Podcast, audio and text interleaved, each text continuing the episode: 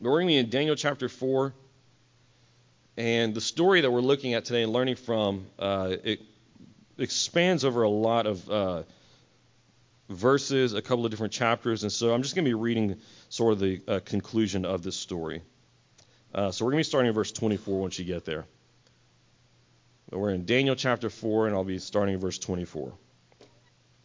All right, well, if we're all ready, if we're all there, almost there, let's go ahead and read from this passage this morning and then see what we have to learn from it. So, in Daniel chapter 4 and in verse 24, it says, This is Daniel speaking to King Nebuchadnezzar. He says, This is the interpretation, Your Majesty, and this is the decree of the Most High that has been issued against my lord the king. You will be driven away from people to live with the wild animals. You will feed on grass like cattle and be drenched with dew from the sky for seven periods of time until you acknowledge that the Most High is ruler over human kingdoms, and he gives them to anyone he wants. As for the command to leave the tree stump with its roots, your kingdom will be restored to you as soon as you acknowledge that heaven rules. Therefore, may my advice seem good to you, my king. Separate yourself from your sins by doing what is right, and from your injustices by showing mercy to the needy. Perhaps there will be an extension of your prosperity. All this happened to King Nebuchadnezzar. At the end of 12 months, as he was walking on the roof of the royal palace in Babylon, the king exclaimed, Is this not Babylon the Great that I have built? to be a royal residence by my vast power and for my majestic glory? While the words were still in the king's mouth, a voice came from heaven King Nebuchadnezzar, to you it is declared that the kingdom has departed from you. You will be driven away from people to live with the wild animals, and you will feed on grass like cattle for seven periods of time, until you acknowledge that the Most High is ruler over human kingdoms, and he gives them to anyone he wants. At that moment, the message against Nebuchadnezzar was fulfilled. He was driven away from people. He ate grass like cattle, and his body was drenched with dew from the sky, until his hair grew like eagle's feathers, and his nails like bird's claws. But at the end of those days, I, Nebuchadnezzar, looked up to heaven, and my sanity returned to me. Then I praised the Most High, and honored and glorified him who lives forever. For his dominion is an everlasting dominion and his kingdom is from generation to generation. All the inhabitants of the earth are counted as nothing, and he does what he wants with the army of heaven and the inhabitants of the earth. There is no one who can block his hand or say to him, What have you done? At that time my sanity returned to me, and my majesty and splendor returned to me for the glory of my kingdom. My advisers and my nobles sought me out. I was reestablished over my kingdom, and even more greatness came to me. Now I, Nebuchadnezzar, praise, exalt, and glorify the King of the heavens, because all his works are true and his ways are just. He is able to humble those who walk in pride. So, this is one of the most famous stories from the book of Daniel, and for good reason. It's a, it's a memorable story uh, and an interesting one, and a lot of different things we can say about it. King Nebuchadnezzar was the most powerful man in the world or at least in the known world at this time. He was the absolute monarch, the emperor over what was the world's superpower at the time, which was the empire of Babylon. And so, after he had conquered, like I said, what was considered all of the known world by this time, a massive expanse of, uh, of earth, nations, and kingdoms that he had conquered and subjected underneath his rule, after he had done this, he decided to build a city for himself, the city of Babylon. And so he builds this great city to be itself a monument to his glory and his majesty, as he talks about in there. And the city that he built was actually so majestic, not, not just by his standards, but, but by world history standards, uh, that the ancient city of Babylon became known as one of the uh, ancient, one of the seven wonders of the ancient world. It was, it was reportedly the most beautiful city, even greater than the future uh, great city of Rome that would be built in the Roman Empire. It was a beautiful city that was built. It was, it was large and it was filled with these hanging gardens, right? And so he didn't just build a massive city or, uh, or, or just massive monuments himself, but it was also a beautiful city filled with glory, all that it might point to his glory and his majesty. Nebuchadnezzar, in his time, reached a level of power and of fame and, and human glory. He reached a level of affluence that very, very, very few people in all of world history have ever even gotten close to. He was literally on top of the world. And yet, though he had climbed so high, and though he had accomplished so much, and, and like I said, gotten to a place that few human beings have ever gotten to, we read in this story, his life falls apart. His sleep is robbed of him. In spite of all his accomplishments, in spite of all of his glory, in spite of living, building, and then living in one of the ancient wonders of the world, the most beautiful city that has ever been built. In spite of it all, his life still falls apart. Could it be that what clouded his mind in this passage could be clouding yours as well? Could it be that what caused his life to fall apart here in this passage, in spite of all the worldly achievements that should have prevented it, could it be that what causes life to fall apart in this passage be what is causing your life to fall apart right now? Or if your life isn't falling apart, at least contributing to the areas of brokenness that there are in your life because we all have areas of brokenness. We all have areas where we are struggling or secret uh, secret struggles and, and pains that we are wrestling with. Could it be that what was operating in him and what caused his downfall could be the same in us? In this series, what we're doing is we are looking at the various things in our lives that cause brokenness in our lives, that cause, that cause defeat in our lives that cause the, the struggles that we go through and that cause our lives to fall apart and cause pain. Not just in our lives, but things that we can also see adding to the brokenness and causing uh, uh, brokenness in the culture around us. And what we're going to look at in this series with all of these different issues is how all of these things are that are causing the brokenness in our lives are usually those things that we're holding onto the most tightly. And the only way to find victory and freedom from them is to surrender them to God. Though our hearts and the world around us tell us that we should grip them all the more tightly, that we should hold on to them, that, that we cannot do without them, God's message to us is counterintuitive according to our world's wisdom. What God tells us is that we must surrender these things in order to find victory, in order to find healing, and in order to find freedom. This is what we're doing in this series, and we're looking at what is, you know, perhaps one of the, the primary issues that causes brokenness. And this issue is beneath many of the other ones that we'll be looking at in this series, and that is the issue of pride. It's the issue of pride.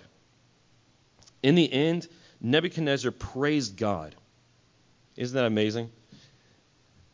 After he had been had gone through that experience, in the end, he praises God for what he had done because God revealed in him what caused his life to fall apart. God revealed in him through that experience a cancer that he had in his soul, and that cancer was pride.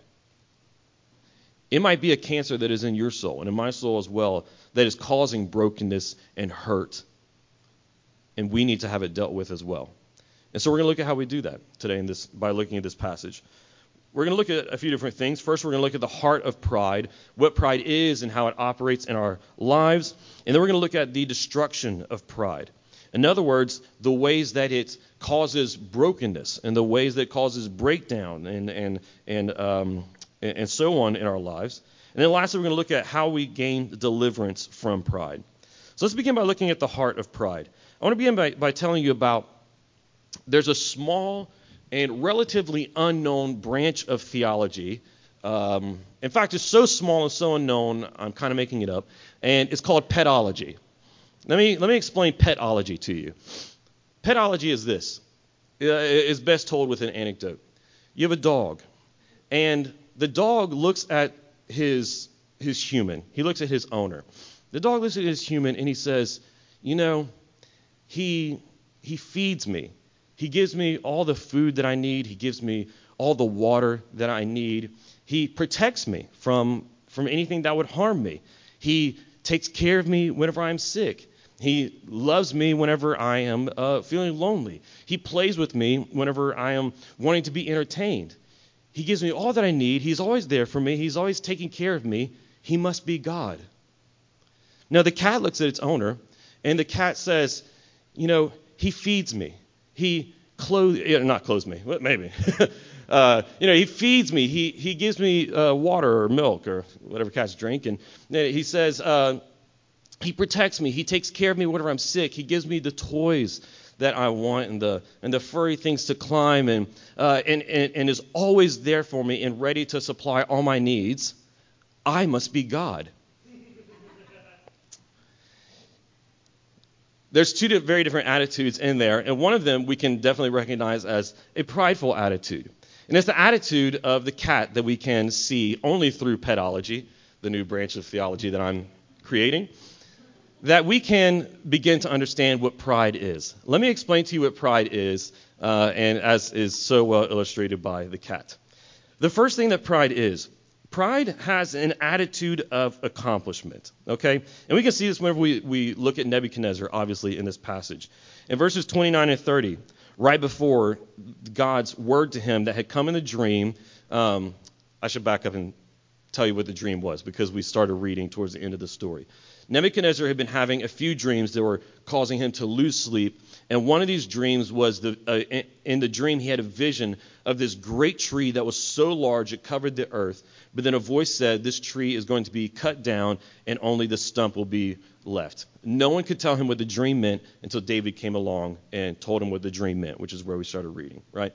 So, He's having these dreams. Daniel tells him what the dreams mean. Nevertheless, 12 months go by after Daniel had told him what the dreams mean and, and had encouraged him to repent and turn away. And yet he is still standing over his city. And, and listen to his, his attitude. In 29, it says, At the end of 12 months, he he's walking on the roof of his royal palace in Babylon, and he exclaimed, Is, not, uh, is this not Babylon the Great that I have built? Is this not Babylon the Great that I have built? He looks around at all that he has accomplished. And like I said, he, he reached a level of accomplishment. He climbed the, the pinnacle, the, the pinnacle of human hierarchies to such a degree that few humans have never gotten to or ever gotten to. He climbs up there and he and then he looks down at all that he had done. He looks at his empire, you know, the battles that he had won the, the peoples that he has, he has subjected, now the riches and wealth that he has, the, the uh, lands that he owns, the city that he has built. And he, and he says, Look at what I have done. He doesn't listen to the words of Daniel, who tells him, he said, Daniel tries to warn him. He says, Look, he says, Heaven rules over all the empires of the earth. By heaven, he means God, okay? He says, God rules over all the kingdoms of the earth, and he just appoints people to serve over what is ultimately his, and you need to recognize that, Neb. You need to recognize that before what God has told you in this dream comes to pass. But did he recognize it? No. Instead, he looks around and he says, Look at what I have built. Look at what I have done. This is pride at work. Pride is an attitude of accomplishment. It looks at all the good things in your life and it says, I did that. I accomplished that. You know, pride in our life often works like a good politician. You know what a good politician does? A good politician always takes credit for the good things that happens, but the bad things that happen, that was always someone else's fault. And pride in our life works in the same way. The, all the, the, the, bad things that have happened in our life and the messes that, we, that we've gotten into and the brokenness that is there, pride will always tell us that that was something else's fault. Maybe it'll tell us it was your family's fault. Maybe it'll tell you it was society's fault. Maybe it'll tell you it was your teacher's fault. Maybe it'll tell you it's just life's fault or it's God's fault for not giving you what you really deserve. But then it tells you that, you know, but all the good things and all the accomplishments, all the things that have gone well, that though is all you. Pride is a sense of or an attitude of accomplishment giving no recognition to God who ultimately gives all. So, first, it's an attitude of accomplishment. And then, secondly, we can see that pride is an attitude of entitlement. Because if pride tells you to look around at your life and recognize that all that is good about it and all the accomplishments and even your, your physical appearance and, and, and, what people think of you and so on is all due to just mm, how good you are. well then that then that then leads you to think, well then I deserve even more. I deserve even more because I can I can do even more. Or you know, on the other hand, maybe if your life hasn't gone so well and you haven't accomplished so many great things and you don't have that much wealth, riches, or great reputation and so on, what pride will tell you is that you don't deserve what you have right now, but you do deserve all that stuff. It causes you to look around at, at, at, uh, at, the lives of others who are around you, who have the things that you want, who are in the places in life that you want, who are, who are maybe living at the level of affluence that you desire, and driving the vehicles that you want, and going the vacations that you want to go on. And pride tells you, you know what? I should have those things. I should have those things. Those should be mine. I don't deserve what I have now, the place I'm in now. I deserve that. What's better? So if things are going well, it'll tell you, you know, I really deserve all this.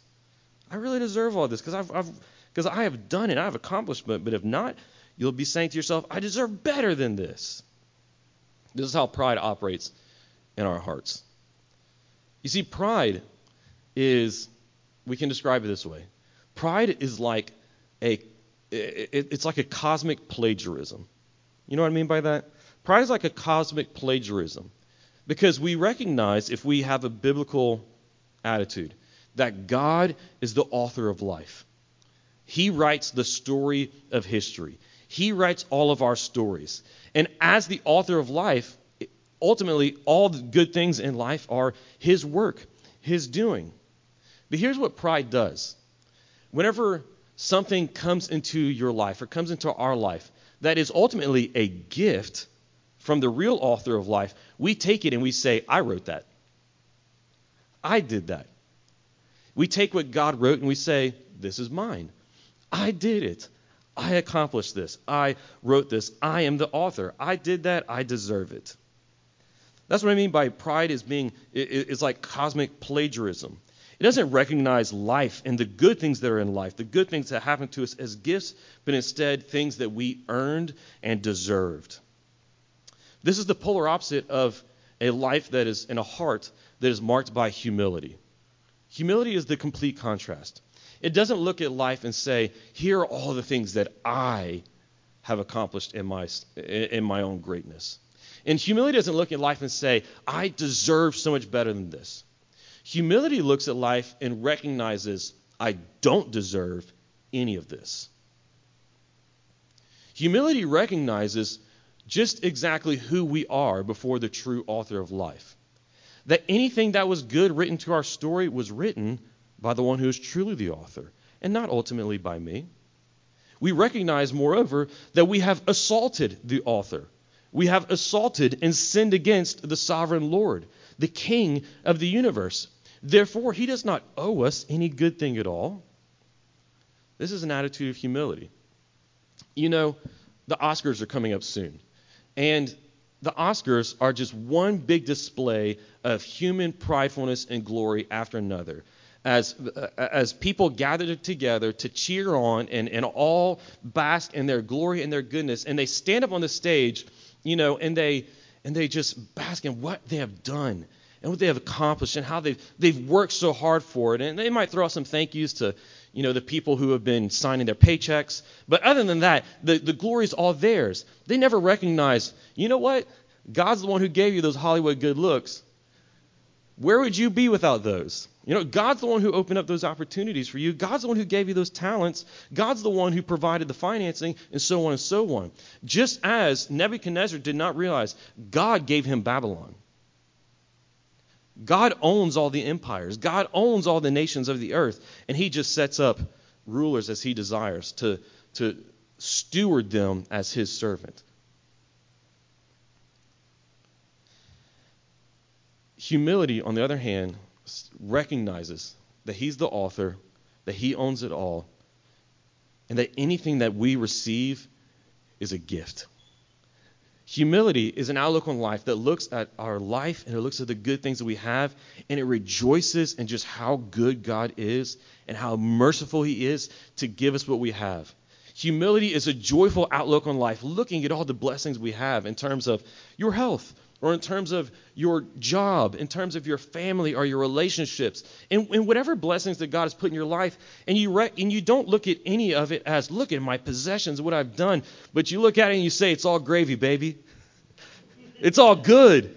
It's all been a gift given to me by by the good Lord, by His mercy, and it makes it so much better.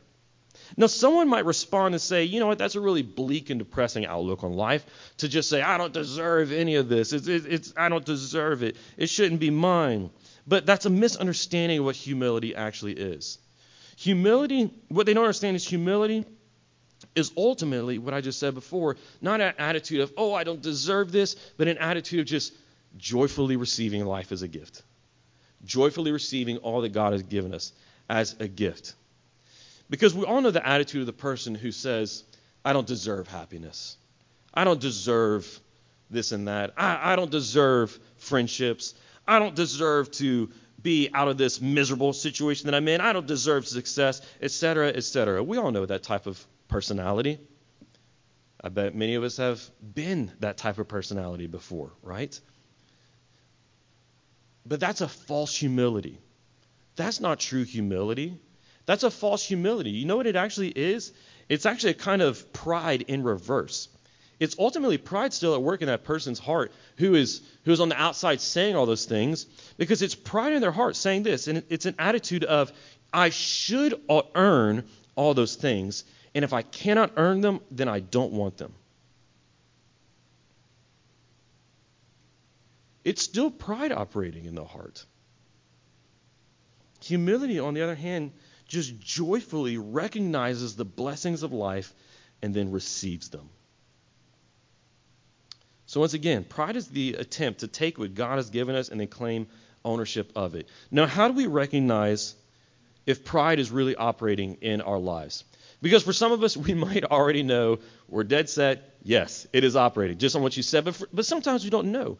You know, we go through times in our life where pride can, can be operating very deceitfully and, and in ways that we, uh, and, and causing issues and, and doing things that we don't immediately recognize, oh, this is pride. You know, maybe just what I explained before about that false humility, maybe for some of us that struck us, I didn't realize that was pride. So, how can we know? Well, let's look at what the symptoms of pride are. In other words, the destruction that pride causes, so we can unmask the way that it's operating. Now, like I said, Ned not Ned, Neb, Nebuchadnezzar had the, this dream, these visions of this great tree that was going to be cut down with just the stump left. No one could interpret the dream for him until Daniel comes along. And Daniel is given the interpretation to the dream, and he tells it to him in verse 27. And in verse 27, he says to him, May my advice seem good to you, my king. Separate yourself from your sins by doing what is right and from your injustices by showing mercy to the needy. Daniel tells him that what you are experiencing by these dreams is a warning to you from God. It's a sign of, it is the goodness of God trying to warn you and wake you up to the pride that is operating. And now you have an opportunity to repent. So, likewise, we need to look at the symptoms of pride and say, okay, is God sending me warnings too? Maybe not through uh, vivid visions necessarily, but is God sending me warnings too? Is God trying to show me that there's pride and giving me the opportunity to repent before it makes my life fall apart? Let's look. Let's look at some of the ways that pride causes destruction in our life. The first one that we can pull directly from this story is that pride will rob you of sleep. Pride will rob you of sleep. Now, I, I, do mean that quite literally, but I also mean it in terms of pride will rob you of, of just comfort, of contentedness, of the kind of peacefulness that we attribute with the ability to fall into a deep sleep. It's going to cause unrest inside of you. You see, Neb's pride drove him to accomplish all that he had done. You know, it was his pride that was at work in his heart all along that caused him to rise up to be king and emperor of Babylon, to extend the empire of Babylon over all those nations, to win all those battles, to build the empire, to build the city, and so on. All these accomplishments were like food for his pride to feed upon. And yet, and despite in spite of them all, in spite all that his heart had to feed upon, he cannot sleep. The most basic of human needs, next to food and water, sleep. In spite of all he had accomplished, his pride robbed him of that. And it can do the same in our lives as well. Robbing us of, of literally our sleep, it can, but robbing us of the peacefulness and the contentedness that we need in our lives. No matter how prosperous you are, this shows us. Because look at Nebuchadnezzar. All of us in here can never imagine reaching his level of success and achievements. What it shows us is that if he could reach that level and still be robbed of his, of his sleep, his contentedness, and peace, it tells us no matter how prosperous you are, it will never be enough to make you complete. Pride will always tell us, you know what, you just need you just need one more accomplishment. You know what, you just need one more friendship, or you, you need one more maybe romantic relationship. You need just one more hit of this or that experience, this high maybe from a substance or through an experience, through a, through a trip, an adventure, or so on, and then you will feel complete. You need just some more things to look at that will validate your heart. But pride will never be satisfied because the human heart is longing for something that is bigger than the world. And pride will drive you to look to the world to be completed and satisfied, but it'll never be enough. Many people never quite fully learn this lesson because we don't achieve enough to learn this lesson. But we can look at the lives of people who, who have. Look at the lives of people in, in our culture, in our society, who have reached the top of whatever it is the top of their industry, the top of the company, the top of, um, of, of culture, of pop culture and entertainment, the top of governments, and so on. Look at those people who have reached the top. And what you will often find is people who are despairing and who are disturbed, who are troubled, because they have reached the top, experienced all they could, and their heart is still not satisfied. They're robbed of sleep. Pride will do this to us as well. Do you see that operating in your life? Something in your heart that is robbing you of contentedness, of comfort, of being complete? Second, Pride makes you like an animal, unable to empathize with people. One of the reasons this story is so easy to remember is because Nebuchadnezzar, because of his pride, is quite literally driven into a madness that makes him live as an animal outside of his palace. It says for, for seven periods. We don't know exactly how long that means. Was it seven weeks? Was it seven months? Was it seven years? Uh, or not exactly seven, but just you know some period of time. It was a long period of time, right? And he was driven to a madness because of because of his pride that made him ultimately less than human. And, you know, before I even get too deeply into that, I just want to point this out. Before we start to turn our noses up at the Bible and say, you know, oh, what what fantastical stories to teach us a little lesson and not recognize just how quite literally it is showing us the danger of pride. Because we might say to ourselves, oh, it's silly, it's foolish that someone could ever be so prideful that they will begin to identify themselves as an animal. But oh, look at our culture right now. And look at the lifestyles that are being celebrated and being put and that people are being pushed into that, that causes them to, in some cases, quite literally, I'm not I'm not bringing this up as an example for us to laugh at or to turn our noses up at, but cases where people do quite literally identify as animals.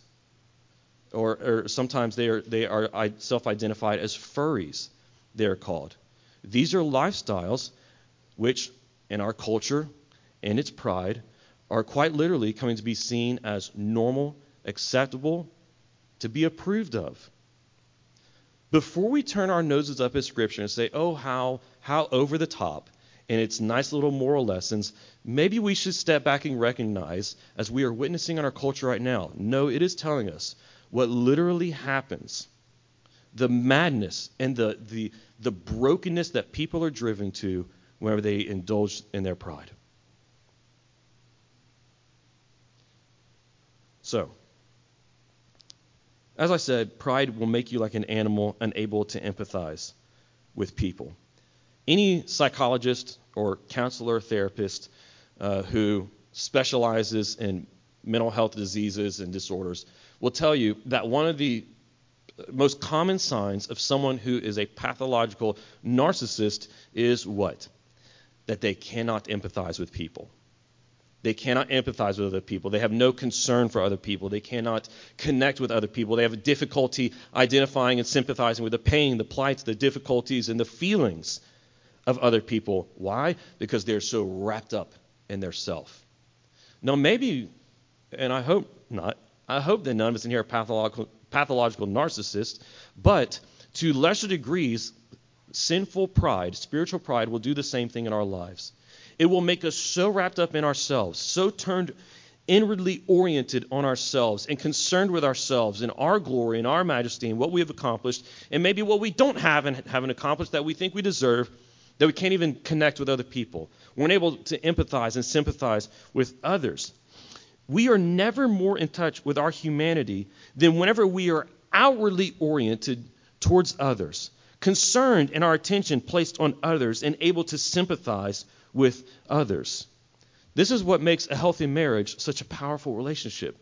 That you have two people who are not inwardly turned on their, their own self and their own needs, but fully facing the other and the other's needs and feelings and their good. And it creates a powerful bond that makes you more than you ever thought you could have been before. But pride wants the opposite of that. Instead of being turned outwardly onto another person, turn inwardly on the self. And then the more turned inwardly on the self we are, the more it separates us from and cuts off that channel that we had to connect with others, making us like an animal, so self absorbed that we can't even notice people around us. Do you recognize that in your life? An inability to be concerned with the needs of others, or a lack of concern with the needs of others. Third, oh, I just I, there's a typo in my notes for anyone who sees my notes. I, I said second, second. There's no two seconds. There's only one second, and then there's third. So third, pride once again makes you like an animal intimidated by people. You've seen how wild animals have a natural fear of people. Even even dogs that aren't domesticated will have a natural fear of people. Well, pride will do a very something very similar in our hearts as well. This is something that C.S. Lewis talks about in his chapter on pride and mere Christianity. Uh, if you haven't mere, read Mere Christianity yet, uh, I hope that you get around to it. It is a classic for a reason. But maybe one of, maybe the best chapter out of the entire book. Well, once, once he gets well past the apologetics section, which is very good, the chapter on pride. The chapter on pride. Buy the book and just read that chapter if you if you want to. It's very short. It is one of the best Christian writings we have on pride.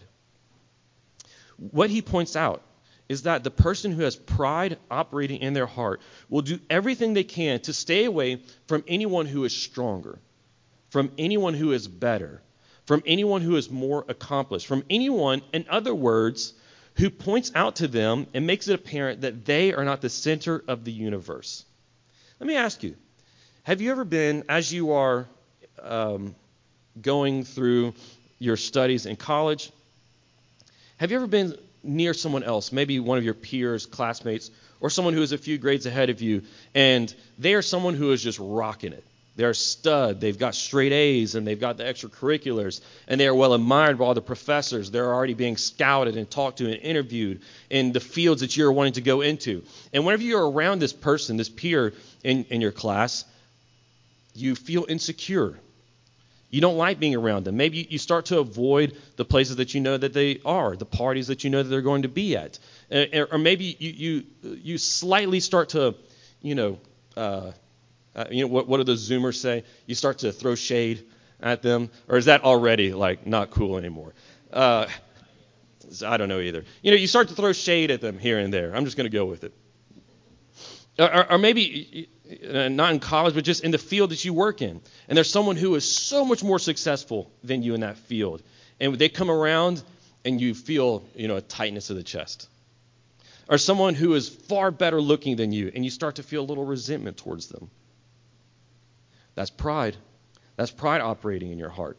Pride will do everything that it can to make you dislike, resent, talk bad about, shade at, and stay away from anyone who points out that you are not the best, that you are not the center of the universe. Several years ago, I started to recognize that that there was this I'm not going to go into details, but there's that there's this person, a great guy, by the way, great guy. But every time I was around this guy, I started to feel extremely anxious. I was really anxious and I just I saw myself just not liking him. I just didn't like the guy. And I was trying to come up with all these reasons for why I didn't like him and you know, why he wasn't that great. And then I started to explore my heart and, and recognize, wait a minute, why am I so anxious around this guy? And I started to recognize it in some other situations as well. And I thought, why am I so insecure around these people?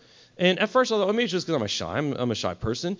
But then I started to realize, no, there's more going on here. What is happening? I've got to figure out what's beneath this like social insecurity I have.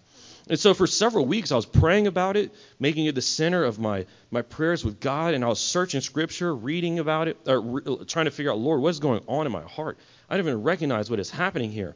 And I came and I was reading through Proverbs, and I read Proverbs about how God will cast down the proud, but then raise up the humble. And, you know, I, I wish I could remember exactly what verse it was I read. I don't remember which one it was. But it was one of those. And it struck me between the eyes God said, You have been so insecure, you've been resenting this person or maybe those other people because you have pride inside of you that is, that is revealed whenever you're around them. Oh, I didn't even recognize it. I didn't even see it at the time. I thought it was just social insecurity or shyness or whatever else. God showed me, no, it is pride. You're intimidated by him. How much better he is than you, how much more successful he is than you. That's what's wrong. And once I dealt with that, then the and the social anxiety, the insecurity, those things were then healed. The brokenness and ways that my life were falling apart, it was pride beneath it all that needed to be surrendered to God so that it could be healed. Lastly, symptoms of pride. Pride makes you incapable of joy. Pride will suck the joy out of life because whenever you receive something good, your attitude will be, it's about time. Or whenever you receive something good, the satisfaction that comes from it will be very momentary because you're just going to want the next thing. You're just going to want the next accomplishment. You're just going to want the next meal. You're just going to want the next uh, piece of clothing, whatever else it is. It's going to rob and suck all the joy out of your life because you're going to think, well, it's about time, or, or well, I didn't actually want this, I wanted something else. Or, on the other hand, whenever you receive hardships in your life, things don't go exactly as you planned and desired them to, it will make you bitter. It'll make you so bitter because you thought, I worked for better than this. I worked for better than this. I've been better this, than this, and look at what I have gotten. Pride simultaneously will destroy your ability to handle the bad times with resilience uh, and even with confidence, while also sucking the goodness and joy out of the good times. So maybe you've recognized that there is pride operating in your heart. You've seen the destructiveness of it in your life. And so we ask, well, how can we he- be healed of this pride that causes brokenness in our life? Let me just point out once again the world's solutions, and I'm not going to go deep into this, but the world's solutions will only make your pride worse. You can think of examples of this in your own mind, but the world's solutions to pride, you know, that the, the pride of wanting to build up more accomplishments, the world will tell you, well, you, you just need better accomplishments, accomplishments and you need more. Or, well, maybe just because you haven't been receiving your just due for the accomplishments you have, and you need to make sure that people affirm those accomplishments. You need to make sure that people affirm and celebrate whatever it is that you desire for yourself and you uh, want people to see and recognize about you. We can go into so many different examples, but the world's solutions to the destructiveness of pride will only be to make the pride worse their answer will be you just need to hold on to it tighter and make other people make other people recognize it and see it too. Whereas the Bible's answer is the complete opposite. The world will tell us to hold on to it, but the Bible tells us that there is only one solution, and it is whenever you surrender your pride to God.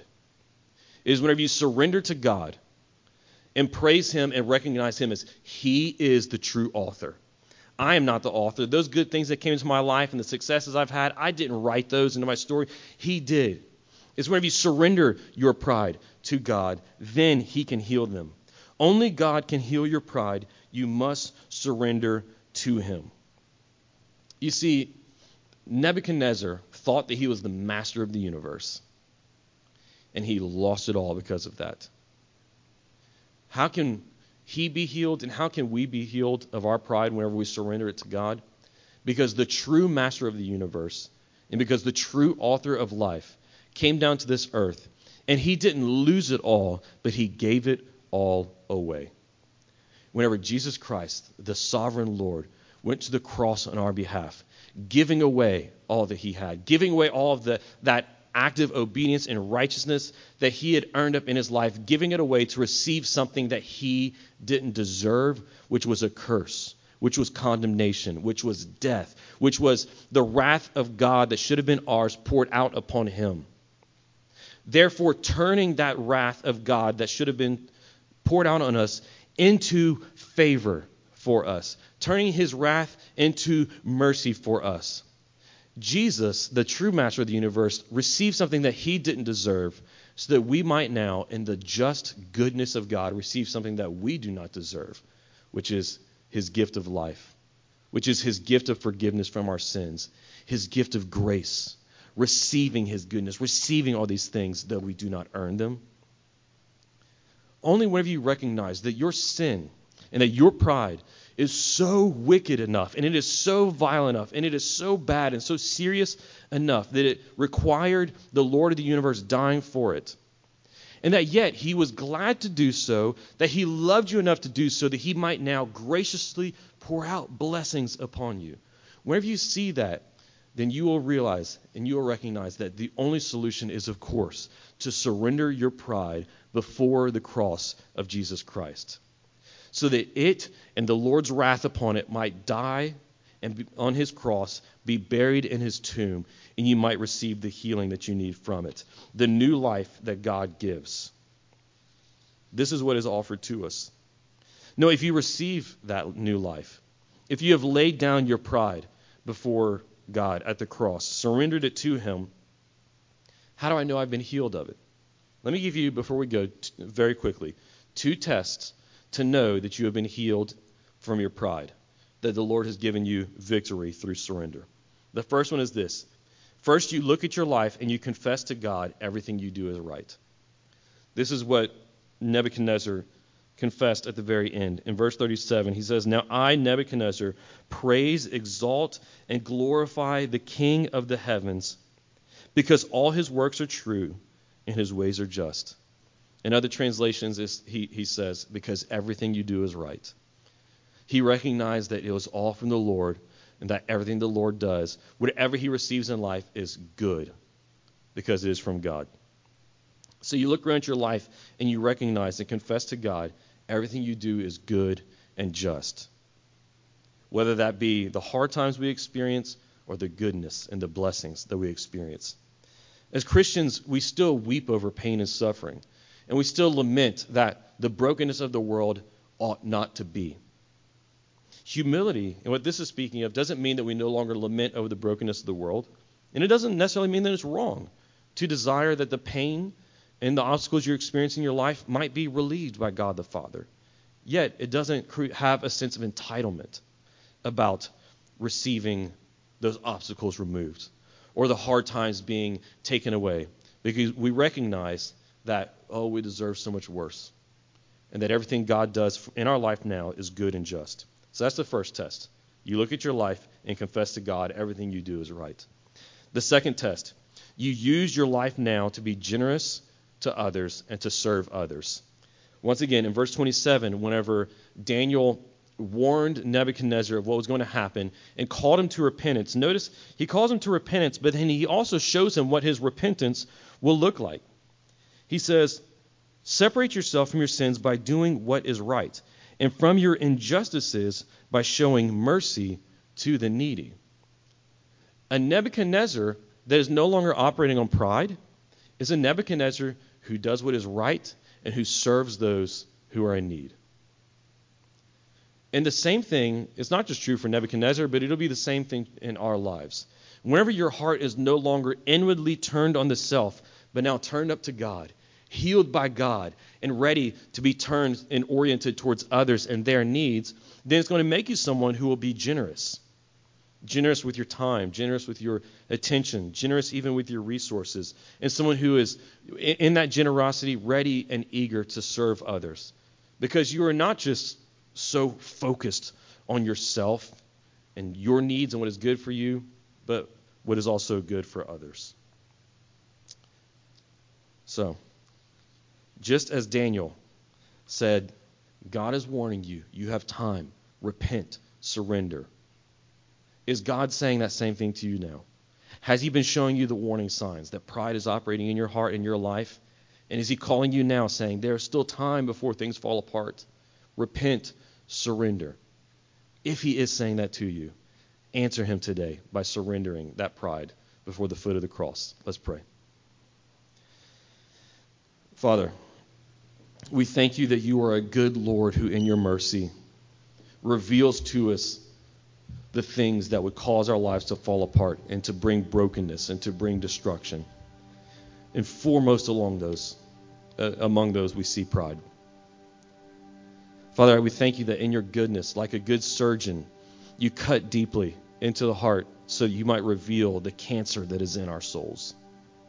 So, Father, for all of us, as you have revealed and as you have convicted and cut, we ask that you would help us come before the foot of the cross in the confidence that we have of your goodness and grace and mercy that is waiting for us at that cross, so that we might be ready and eager to lay down our lives before that cross, to surrender our pride, to surrender our our our uh, cosmic plagiarism and our attitudes of entitlement at the foot of the cross, and transformed into people who no longer live for ourselves, but live for you and live for the goodness of others. Father, in the good news of the gospel, would you transform our hearts so we might surrender and in surrendering to you experience victory. We pray this in the name of our Lord and Savior, Jesus Christ. Amen.